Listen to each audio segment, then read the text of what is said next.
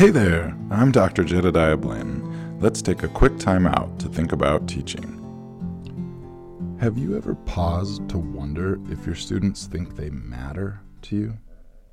Oftentimes, and I include myself in this, we think about the student instructor relationship as an us versus them environment. It feels awkward at times, frustrating in others, when you think you are doing your best to deliver content and design an environment that will help students learn. I know that I will dig my heels in and try harder and harder to get the information across, as do many of my colleagues. We ask, does this make sense in class lectures?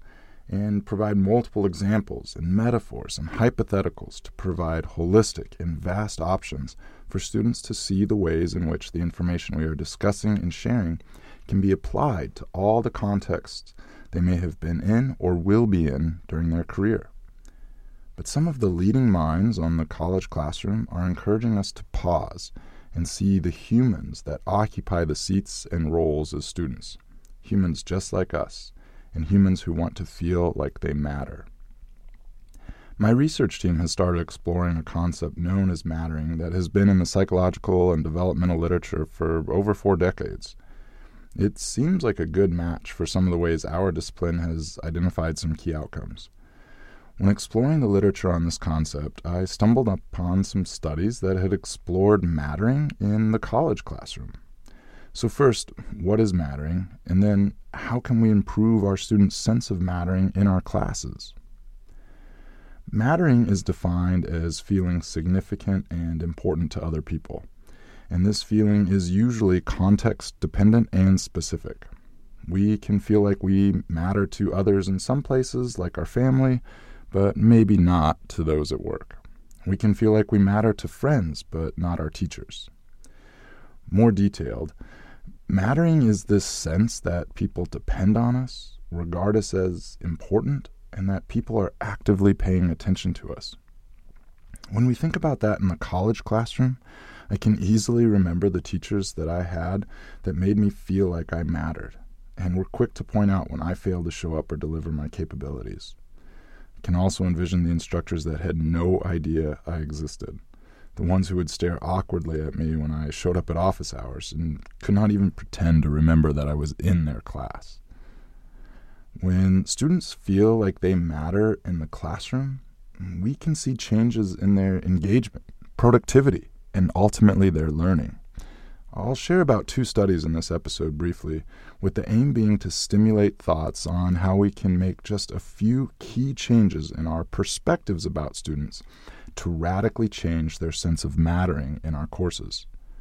One group of researchers, including Dr. Gordon Flett, who is presently a leading authority on mattering, interviewed 12 award winning teachers on how they situate mattering in their classroom. They were asked about the three key elements of mattering. How did instructors show they were paying attention to their students? How they knew students felt important to them? And if they believed their students depended on them as faculty. The summary of this qualitative study includes many great suggestions and guides for instilling a sense of mattering among students. As we have seen in other approaches to teaching, sometimes the simplest method is the best. In the instance of mattering, this involves faculty simply and directly telling students that you are paying attention to them, that you know their name and recognize when they are gone. Show interest by practicing good listening and not always lecturing. Acknowledge that students are people with full lives outside the classroom and check in on how they're doing. When faculty recognized practices that impact mattering negatively, they described failing to acknowledge students' emails and questions, overloading students with work, and an overly rigid adherence to rules, policies, and the almighty syllabus. I will link to the study in the description so you can find all their suggestions and practices. What really resonated with me was from the discussion section of this paper and connecting the responses from those 12 award winning instructors with Ken Bain's book, What the Best College Teachers Do along with connecting to leading thinkers on teaching, including Bell Hooks and Parker Palmer. In sum, Trust can dispel fear. And when teachers reject power and authority in lieu of pursuing relationships, listening, and sharing control with students, then the classroom can be a really exciting place where learning actually happens. The second study on mattering I want to share with you is by Dr. Annalise Goodman and their investigation of mattering with post traditional students. Dr. Goodman surveyed students who differ from the traditional students in that they'd been out of school for some time, as opposed to progressing straight from high school into college. They also interviewed faculty about these students and their needs and positions. From the survey, the 79 post traditional students returned the most confirming mean scores to items like, My professor recognizes the younger students, but not me and sometimes my instructors simply do not listen to what I have to say. These students went on to share in the open ended questions that they clearly have the most life experience amongst the students in the class, but are often left out and ignored. When students commented on experiences with faculty in which they did feel like they mattered, one student wrote that they had never felt unwelcomed and commented on how much they liked having other post traditional students in their classes and on campus too and some shared that their faculty may even have provided additional support because they were older than the other students.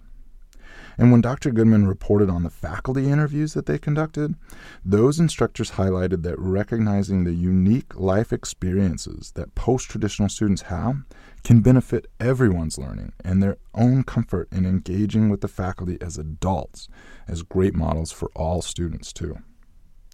Other literature shows that positive relationships between faculty and students lead to more satisfaction, more success, more motivation, and more persistence and retention in students.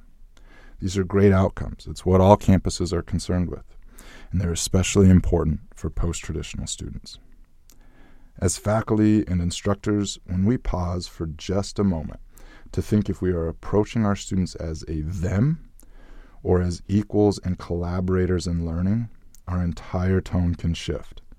And these shifts toward making sure students feel like they matter actually bring out the learning and engagement so much of us desire.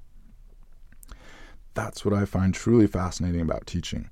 It's these micro adjustments to our own tone, language, and attitudes about students that actually result in the changes that we wish to see in them including learning the material. Thanks for taking a quick time out with me to think about our teaching practice. Check out the episode description for supporting information from this episode.